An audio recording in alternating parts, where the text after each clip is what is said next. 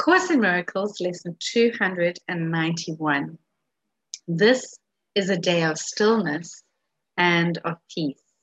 You can find lesson 291 on page 444 in your workbook for students. This is a day of stillness and of peace. Christ's vision looks through me today. His sight shows me all things forgiven and at peace, and offers this same vision to the world. And I accept this vision in its name, both for myself and for the world as well. What loveliness we look upon today, what holiness we see surrounding us. And it is given us to recognize it is a holiness in which we share.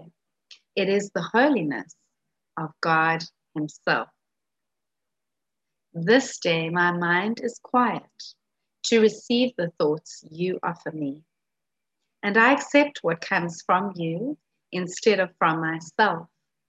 I do not know the way to you, but you are wholly certain. Father, guide your Son along the quiet path that leads to you. Let my forgiveness be complete, and let the memory of you return to me. This is a day of stillness and of peace.